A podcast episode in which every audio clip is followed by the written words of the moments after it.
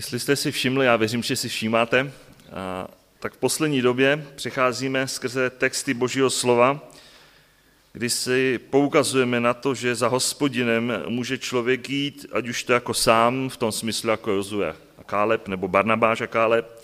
Ukázali jsme si, že je možné v té harmonii manželském partnerství jít společně jako Aquila Priscila za hospodinem, a stejně tak je možné jít naplno za hospodinem i v manželství, které jeden z partnerů mnohdy může být v některých oblastech takovou brzdou, překážkou, nesnází, kdy zabraňováno jít naplno za hospodinem, jako to bylo v případě Jobovy manželky nebo Nábala. Věřím, že jsme si uvědomili, že při těchto posledních tematických kázání, kdy hledíme do Božího slova, nejde o nějakou hlubokou teologii, o nějaké dogmata, učení takové těžké, které, které by člověka až tak moc zatížily. Spíš věřím, že vnímáte, že, že tyto texty, které čteme a nad kterými přemýšlíme, nad těmi osobami, osobnostmi, které nám Boží slovo odhaluje a vykládá to skrze ten narrativ, teda vyprávění, nám odhaluje mnohé té praktické příklady a praktické věci, principy, které, věřím, můžeme a máme vírou uchopit. Boží slovo je tak úžasné, že nás pochopitelně může oslovit a promluvit k nám i konkrétně, i když možná někdo řekne, no dobře, a vzpomínáte si Priscila Aquila, mnohí z nás tady sedí, nejsme ženatí v daní, Mnozí z nás nemáme tu situaci, jako byla, jak žil Job a měl v úvozovkách tu manželku svoji. Mnozí z nás nejsme v konkrétně podobných situacích, které nacházíme a o kterých čteme v Božím slově. A možná dnes nad tématem nebo nad věcmi, kterým budeme přemýšlet, možná asi budeme přemýšlet, ale to se mě moc netýká. Ale víte, Boží slovo je úžasné i když mnohé věci eh, se nemůžeme stotožnit s tím, co tam čteme a nemůžeme říct, ano, je to o mně, tak mnohé principy jsou stále platné.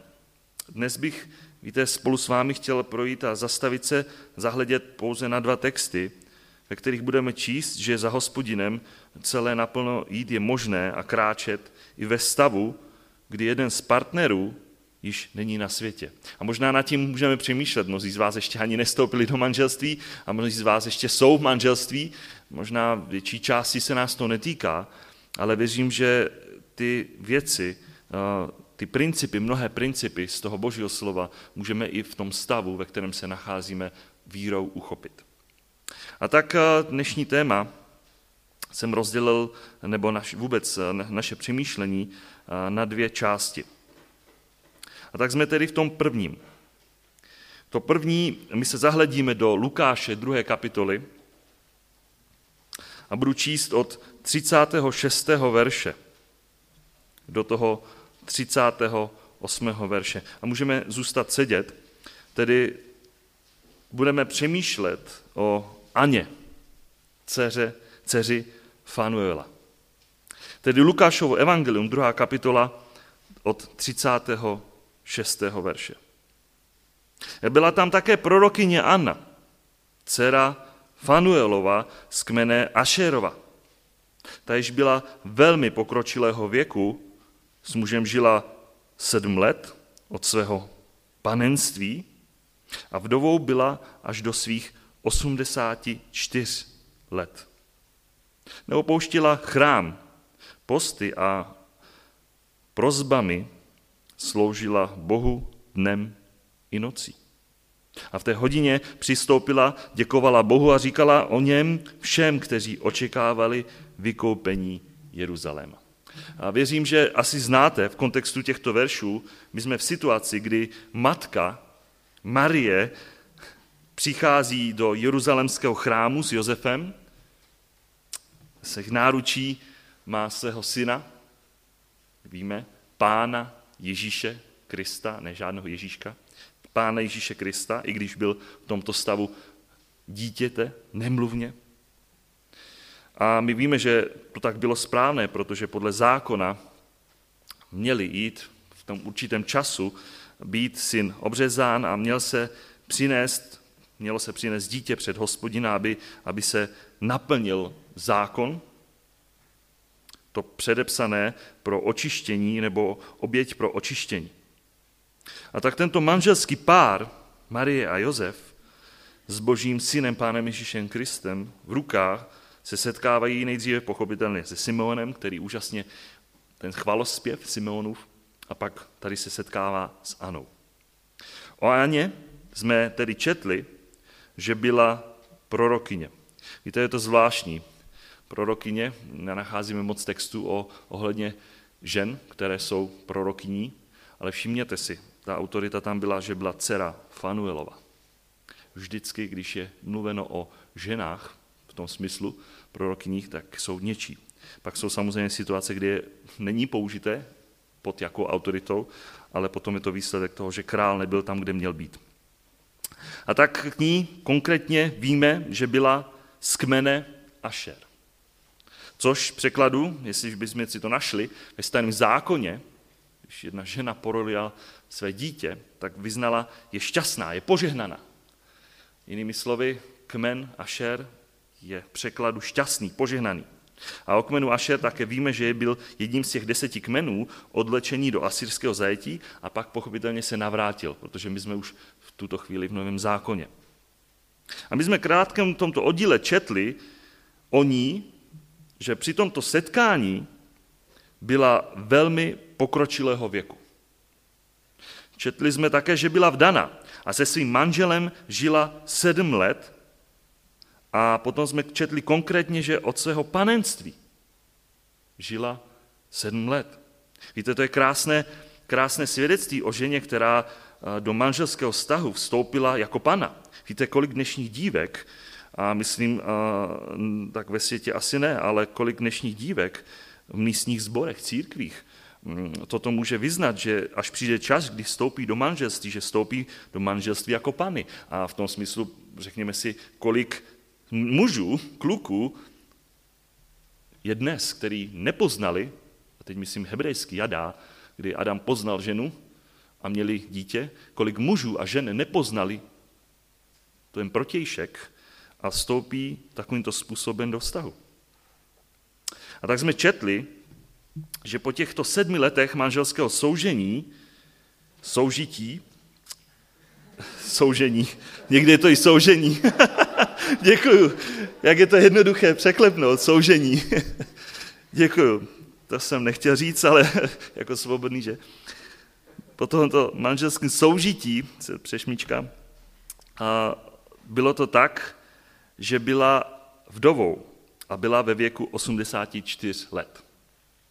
Víte, dá se předpokládat, že i tato žena vstoupila do tohoto manželství určitě ne s cílem a takovým tím uh, záměrem, jako nevím, neznám mladé, který by si řekli, jo, mám cíl se oženit, vdát a být tak s manželem takových pět let a pak doufám, že umře. To není smysl nebo cílem, záměrem. Její záměr určitě nebyl, aby byla s manželem pouze sedm let. A samozřejmě, eh, protože my věřím, máme to jasný. Dneska ve světě je, vyzkouším to, nefunguju, jdu dál. Smutné, a pak to takhle celý život člověk zkouší a furt to nevychází. Až najednou to možná vyjde, že? Ale její záměr, a věřím, že náš záměr je jednou a na celý život. Protože stejně jako ve víře v Pána Ježíše Krista je to jednou a na celý život. Tak tedy věřím, že nebyl její cíl pouze na sedm let. Víte, ale byl to Bůh, který po sedmi letech tohoto jeho společného soužití ne soužení, ale soužití, věřím, i když manželství také má své úskalí, byl to Bůh, který odvolal jejího manžela, její polovičku na věčnost. A věřím, víte, musíme si tuto skutečnost uvědomit i my všichni, manželé, manželky, že pokud máme partnera doposud vedle sebe, a je to velká boží milost, víte, ale musíme se taky uvědomit, že přijde totiž to den, kdy Bůh ve svůj čas jednoho dne Může. A on má právo odvolat toho vašeho partnera. On je dárcem života a smrti. On má právo říct, kdy přijde ten čas, kdy už ne. A víte, pokud, pokud nepřijde čas, možná, abych to zase vyvážil biblicky, možná a pán Bůh může přijít ještě do té doby, budete spolu, budeme všichni a pán si nás najednou odvolá. Proto apoštol Pál říká, ne všichni zemřeme, ale budeme proměněni. I to je jedna z možností a ten čas jeho příchodu se přibližuje. ale my si musíme uvědomit, že skutečně Pán Bůh může jednoho dne odvolat jednoho z vás. A je to boží milost, pokud ještě vedle sebe jsme. Víte, přemýšlel jsem nad tímto textem a zkoumeme to. Jsou tady takové dvě, dva počty. Já nejsem v matematice dobrý, ale zkusme nad tím přemýšlet, že pokud to správně počítám, tak jestli měla Anna 84 let a 7 let žili v manželství, a možná nejspíš se vdávala kolem takových 20 let, to je jenom přibližně pravděpodobnost, tak tedy Anna podle těchto počtů, když si to počítám v tom prvním smyslu, žila bez svého manžela, bez svého životního partnera ještě dalších 57 let. Jo, 84 minus 7, nějakých 57 let. Víte, ale v té řečtině je to takový zvláštní, protože někteří se s tím nestotožňují, protože tam je napsáno pokročilého věku, a nebo je tu také další možnost, že pokud se tedy vdávala přibližně v těch 20 letech, pak sedm let žila v manželství a pak od, ne do, ale od, od té doby žila 84 let bez manžela, protože ono slovo od a do se dá různě přeložit, pak by to v tomto čase, kdy se setkala s pánem Ježíšem Kristem, měla víc než 100 let, tedy přibližně 111 let. Je to těžký, ale každopádně byla pokročilého věku. Víte, ať už to bylo tak nebo tak, nebo onak, v textu vidíme, že v tomto stavu, můžeme říct, bez manžela, bez své polovičky, bez toho, eh, o koho by se mohla opřít. A věřím, že pán Bůh dává, eh, ať už muži pomoc sobě rovnou, anebo žena má toho, o koho se může opřít, tak eh, prožila velice dlouhý čas svého života právě bez manžela. Víte, ale nečetli jsme, že by byla opět vdovou a nějakým způsobem, že by se opět vdala. My víme, že potom sám apoštol Pavel, vnímeme potom v novozákonním textu a v církvi radí například prým korinským ohledně manželství. Žena je vázaná zákonem po dobu, když žije její muž. Když její muž zemře, a v tomhle případě to tak bylo, je svobodná a může se vdát za koho chce, ale jen v pánu. To je ta podmínka. Podle mého mínění je však blahoslavnější, jestliže zůstane tak, jak je. A my víme, že tedy Anna pochopitelně zůstala tak, jak byla. A nebo potom čteme i první Timoteovi, kdy apoštol Pavel radí mladému Timoteovi do efeské církve ohledně vdov, které jsou mladší a ona si nespíš, když její manžel zemřel po sedmi letech manželství, tak tam je mluveno o mladších vdovách. Chci tedy, aby se mladší vdovy, první Timotová pátá kapitola, eh, tam čteme, chci tedy, aby se mladší vdovy vdávali, rodili děti, vedli domácnost a nedávali protivníkům žádnou příležitost k pomluvám, protože víme o těch ženách potom, že když se odklánějí od božího slova a tak dále a tak dále, možná, možná mnohé ještě žádosti těla, které chtějí mít děti a tak dále. A tak vidíme, že Anna zůstala tak, jak byla, tedy vdovou. Víte, ale je na místě otázka, co činila Anna těchto x let, ať už to bylo tak krátká, těch 50, 57, myslím, let, nebo těch 84 let bez toho manžela. Co jsme četli? Máme, věřím, před sebou ten text. V tom 37. verši jsme četli, že neopouštila chrám. Posty a prozbami, možná můžeme říct modlitbami, prozba, prozba modlitba, sloužila Bohu dnem i nocí. Víte, to je přesně to, co čteme potom i v 1. Timotovi 5.5, kde radí apoštol Pavel Timotovi, jak eh, se postavit k situaci, pokud jsou ve sboru vdovy. Vdova, která je skutečně osamělá, spolehá na Boha a odává se vytrvale prozbám a modlitbám ve dne i v noci. To je přesně skoro to samé. A takové jsme ženě četli bez manžela, že zůstávala v božím domě, v chrámu. Víte, nejspíš zůstávala v chrámovém komplexu. A my víme, že na vnějším nádvoří chrámu se nacházelo několik příbytků, pochopitelně určených pro kněze.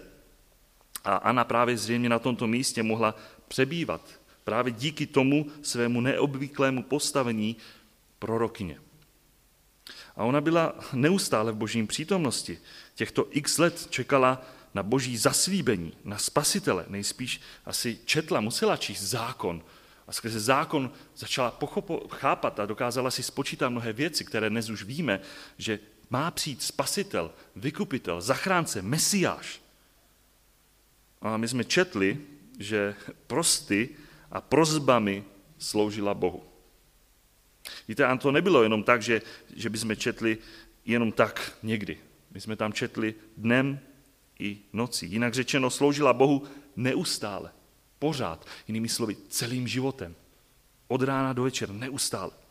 Víte, já tak se nemůžu zastavit, bratři sestry, ať už jsme vdovou nebo nejsme vdovou, s pohledem na Anu, s otázkou, uvažovali jsme někdy nad tím, přemýšleli jsme někdy nad tím, považovali jsme my někdy půst a modlitbu za službu Bohu? Mnohdy, když se mluví o službě v rámci sboru, možná v rámci církve, nebo vůbec, tak možná máme někdy na mysli něco praktického, něco viditelného, nějakou činnost, nějakou práci, nějaké dílo, které pak pochopitelně nějakým způsobem vidět. Mnohdy je to i slyšet. Víte, eh, když člověk řekne, tak eh, sloužím ve sboru. No, co, co děláš? Například, víš co, zalívám kitky. A je to vidět. Zkuste nezalívat takovouhle kytku 14 dnů, co se stane? Sejdeme se za 14 dnů, když to nikdo nezaleje. Nebude tak hezká. Ale někdo ji musí zalít. A potom vidíme, že krásně zůstává taková, jaká je. A jsou další, další věci. A nebo zkuste ji zalívat každý den, až přes příliš. Že? Když se mnoho lidí stará o jednu věc a zbytek nic se neděje. A je to pochopitelně potom vidět. Něco roste, anebo něco uvadá, když je to moc věnovaná péče v tom smyslu. Ale půst, modlitby, to je také služba Bohu. Přemýšleli jsme někdy nad tím? Víte, mnohdy jsou ve sborech bratři a sestry, který, a přemýšlíme nad tím, nad pohledem na, na tuto ženu, kteří jsou pokročilého věku a mnohdy jsou již ovdovělí, bez partnera, eh, dá se říct v tom seniorském věku, ale jestli jsme si všimli dokonce i dnes, na začátku jsme četli ten 71. žalm a tam, tam taky jsme četli o tom, že, že jsem starší, nebo sil mi ubývá. Když eh, už někdo je v seniorském věku, když není tolik sil, najednou přemýšlet o nějaké praktické pomoci, o nějaké činnosti, o nějaké službě ve sboru. A přitom možná Touží člověk jít naplno celé za hospodinem a nějakým způsobem sloužit Bohu na jeho slávu, ale to fyzické zdravotní omezení, žel tady je. A to si přiznáme. Dokud jsme mladí, máme sílu, ale těch síl ubývá. A přitom se zapomíná právě na tuto skutečnost, že Bohu je možné sloužit konkrétně, jak to vidíme u této ženy, půstem a modlitbou. Víte, týká se to i nás. A teď nemyslím, jestli jsme vdovou nebo nejsme vdovou, jestli máme sílu nebo nemáme sílu, ale sloužit tímto způsobem můžeme nejenom v době, kdy až budeme eh, bez partnera. Kolik bratrů a sester ve sborech jsou takovým dobrým příkladem v modlitbách, v půstech, kdy přesně takto slouží hospodinu. Úžasná věc. A dále jsme četli, že když se osobně Ana v této době setkala se samotným pánem Ježíšem Kristem, v té době jako dítětem v tom náručí, tím narozením, očekávaným mesiášem, ona nemlčela. My jsme četli a v té hodině přistoupila. Děkovala Bohu. A my jsme tam čekli. Říkala o něm všem, kteří očekávali vykoupení Jeruzaléma. Mnoho byli tady, kteří očekávali vykoupení Jeruzaléma. Očekávali Mesiáše, spasitele. Ona nemlčela. Ona říkala o něm všem. Ona poznala v tomto dítěti samotného Mesiáše a kolem sebe všem o něm říkala. Mluvila o tom zaslíbeném vykupit, vykoupení, vykupitele. A děkovala Bohu. Hlásala, zjistovala tu radostnou zprávu. Můžeme říct evangelium. Tady je Mesiáš, tady je spasitel. A tak vidíme, že tuto ženu bez manžela, že neseděla pouze někde sama doma za zavřenými dveřmi, ale v pravý čas byla na správném místě, byla v božím domě, protože pochopitelně tam neustále byla a sloužila i v tomto pokročilém věku, kdyby si člověk řekl, hode mě pán Bůh už, už nechce nic, já už jenom čekám na smrt. Ale naopak, eh, právě v tomto vdoství celé plně šla za hospodinem. Zvěstovala mluvila všem v úkol o Pánu Ježíši Kristu. Víte, já tak nemůžu přemýšlet nad tím, kolik mužů a žen, vdovců, vdov se v dnešní době nachází v mnohých církvích, obecenstvích, anebo to nemyslím jenom vdov a vdovců, ale i lidi obecně, kteří už nemají tolik fyzické síly, anebo jsou se zdravotním omezením. Kolik z nich má ve svém srdci, ve svém životě srovnané ty priority podobně, jak to vidíme u této ženy, vdovy, No, když se můžeme domnívat, že pokud je někdo vdovcem, vdovou, tak už v této své situaci nemůže jít celé naplno za hospodinem. Ale skutečně je to tak? Vidíme to i v životě této ženy? Když vidíme tuto ženu skrze dnešní text, není to úžasné, jak si Bůh může použít i vdovu, vdovce na svoji chválu, slávu, pro službu tom místním sboru, církvi, pro vůbec a i pro evangelizaci. I dnes jsme se modlili za toho bratra, kazatele. Můžeme říct, stal se vdovcem, ale jestli je věrný pánu a zármutek přichází bolest, někdo mi odešel, pán Bůh mi někoho odvolal, ale dál chci zůstávat věrný. Samozřejmě může se oženit, jestli to bude boží vůle, ale jestliže ne, bude dál za pánem, protože Bůh je spravedlivý. Já ti, pane, miluji a chci dál sloužit. Víte, věřím, že tato žena může mnohé i nás svobodné v mnohých věcech zahambit. Možná mnohé manželské páry zahambit. Ale pojďme dál, aby to nebylo jenom jedna část. Já bych se chtěl podívat na druhou, druhou část dnešního, dnešního tématu, nebo vůbec druhou osobu, osobnost. My budeme tentokrát v textu první královské, 17. kapitole. A můžeme si ho otevřít, ten text, protože budu číst některé texty a bude dobré, když tam budeme mít své oči, svůj prst tedy druhá, první královská, 17. kapitola. A to bude, budeme přemýšlet o vdově ze Sarepty. Hned na začátku nás chci upozornit jednu věc. V tomto textu nečteme o nějaké zbožné ženě. Naopak čteme o jedné vdově, která byla pohankou. S hospodinem neměla vůbec nic společného a to velice rychle zjistíme, která se starala, ale víme a budeme to číst, o božího proroka Eliáše. A v kontextu čteme, že prorok Eliáš, veden hospodinem, prorokoval uh, modlo služebnému králi Achabovi boží soud, že země bude sužována suchem. A my víme, že Eliáš byl člověk stejně podobný utrpení jako my, ale pomodlil se, veden Bohem, opravdově, aby nepršelo a skutku nezapršelo zemi po tři roky a šest měsíců. A pak víme, že znovu se pomodlil a z nebe nebe dal déšť a země vydala svou úrodu, tak jak to potom čteme i v Novém zákoně u Jakuba 5. kapitole. A právě v této první královské 17. kapitole budu několik textů číst do toho 8., 9., potom 10 až 12 verše. Čteme tam, že prorok byl veden Bohem. První královská 17 od 8. verše. I stalo se k němu hospodinovo slovo, tedy Geliášovi. Staň, jdi do Sarepty, která patří Sidonu, a pobývej tam. Hle, přikázal jsem tam jedné vdově, aby o tebe pečovala. Bůh připravuje svému služebníku místo a dává prostor této vdově pohanské vdově. Vede si pohanskou vdovu, dokonce byl to boží příkaz. Ale přikázal jsem tam jedné vdově, aby se o tebe pečovala, aby se o tebe postaral. A tak čteme tedy od 10. verše do toho 12.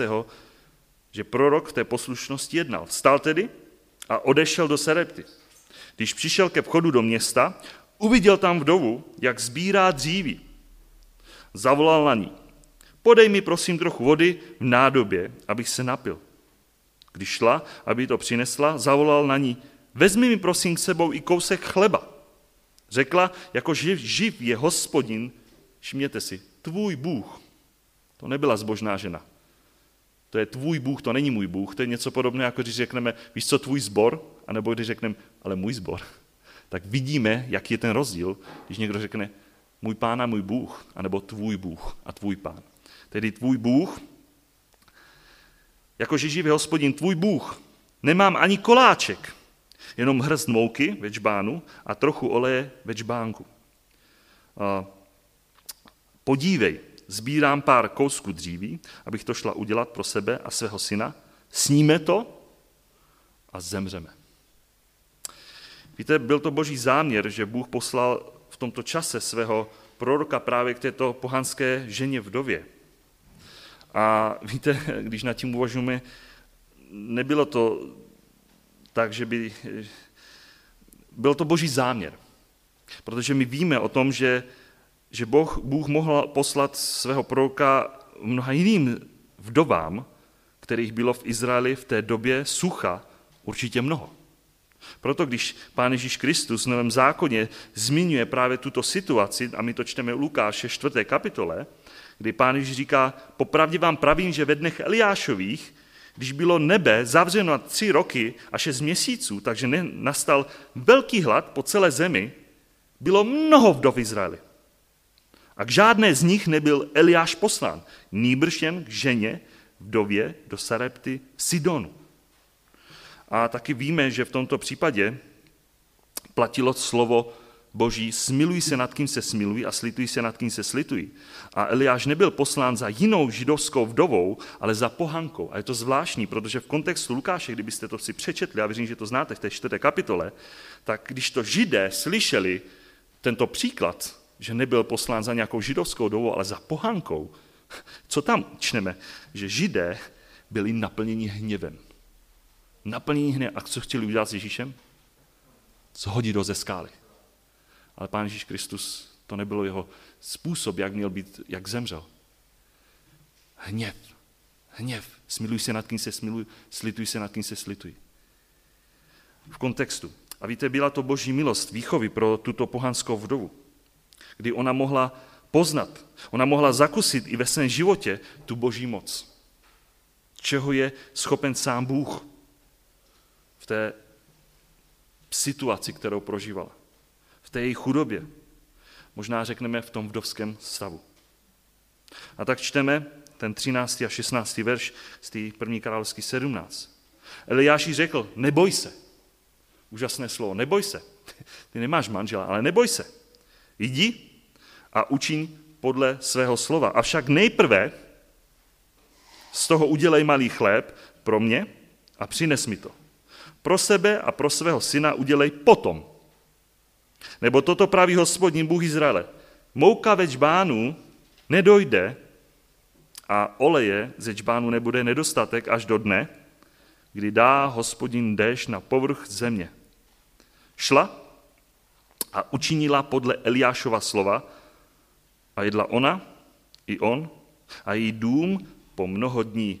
Mouka ve čbánu nedošla a oleje ve čbánu nebyl nedostatek podle hospodinova slova, která promluvil prostřednictvím Eliáše. Víte, to byla pro ní osobně zvláštní lekce víry, protože to bylo, to bylo dilema, to byl problém, to, co udělat. Uvěřit prorokově slovu, anebo se spolehat na sebe? Víte, věřím, že si moc dobře uvědomila v té chvíli, že v té situaci, kdy byl velký hlad, velké sucho, kdy nedostatek vůbec jídla, Představte si, máte hrst mouky, nic, ve čbánu trochu oleje.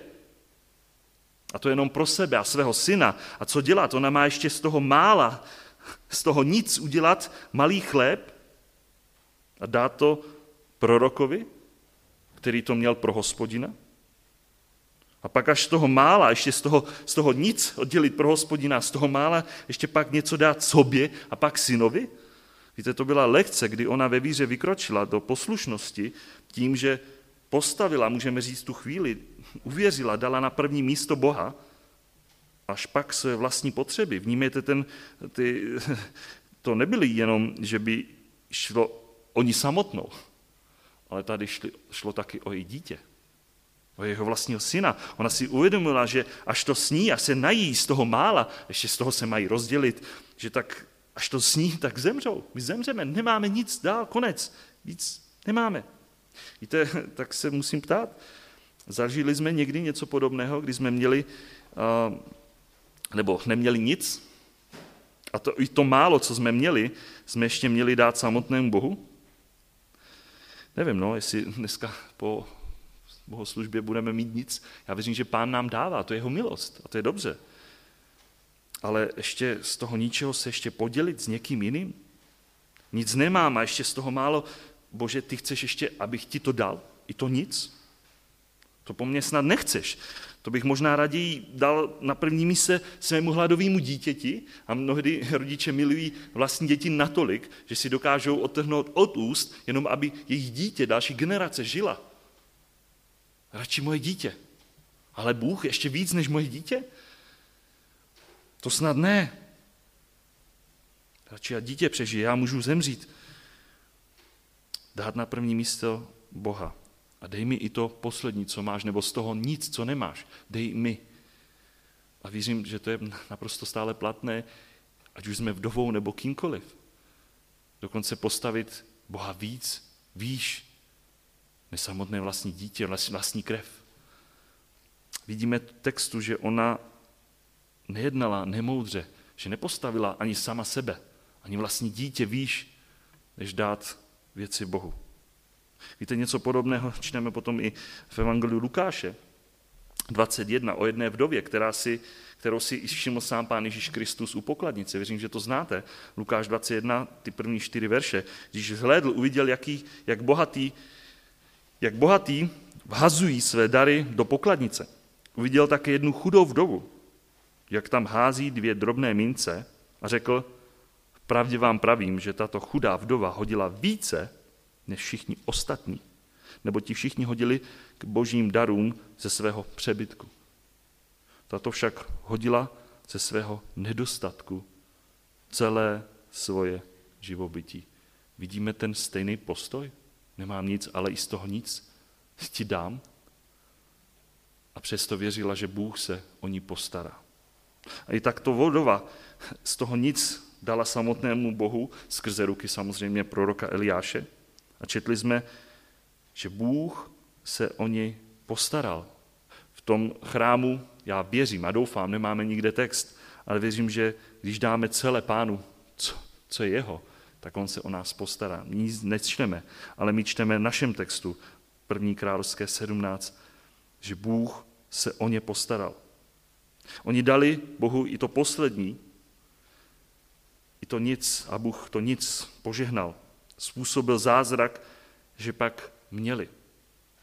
Vnímíme tu situaci, všude kolem je velký hladomor a tento dům, tato žena se svým synem a prorokem mají tak nic, nedostatek obživy a najednou Bůh se o ně stará tímto zázračným způsobem. Proto mouka ve čbánu nedošla a oleje ve čbánu nebyl nedostatek po tu dobu, kdy byl ten hlad a pokračoval. Ona přesně ten olej a mouku, mouku nejprve dala Bohu a přesně o to se Bůh potom postaral, že ona měla tu mouku a ten olej. Mimochodem je to zajímavostí, že právě mouka a olej byly používané právě pro nekrvavé oběti v chrámě. Je to zvláštní. V této kapitole pochopitelně také čteme u té druhé zkoušce pro tu dovu, kdy, kdy jejího syna postihla nemoc a můžeme říct přestal dýchat, zemřel. To čteme potom od 17. do 24. horše, nebudu to číst, ale můžete si to doma přečíst. Že tato vdova, tam čteme, že podezírala proroka Eliáše, že nařídil jeho smrt za jejich hřích, který kdy spáchala tato žena. A tak čteme, že prorok vzal tohoto jeho mrtvého syna a potom čteme tím způsobem, jak volal k hospodinu chlapec ožil. Víte, a právě tento zázrak, můžeme říct, z mrtvých stání, které je úžasné i v tomto starozákonním textu, vlastně přesvědčil a ujistil tuto ženu, že Eliáš, tento muž, kterého měla před sebou, které, který vlastně on způsobil, Bůh skrze něj způsobil, že vlastně měli tu obživu, že mohli přežít i tu, tu krizi toho sucha, těch věcí, které prožívali, že měla před sebou muže, božího muže. A že slovo, které mluvil, bylo boží slovo. Proto čteme potom v 24. verši. Teď vím, teď jsem poznala, že jsi boží muž a hospodinovo slovo ve tvých ústech je pravdivé. Navzory tomu předtím měla tu zkušenost. Každý den viděla, že olej ne, neubil a mouka neubila. Až potom zjistila, pochopila, ty jsi boží muž. A ve tvých ústech je pravdivé slovo. Můžeme říct, že jako pohanka projevila víru v Boha Izraele. Bůh si použil tuto, tento stav, tuto, tento život této vdovy, aby ona mohla zakusit na vlastní kůži a poznat, uvěřit Boha Izraele.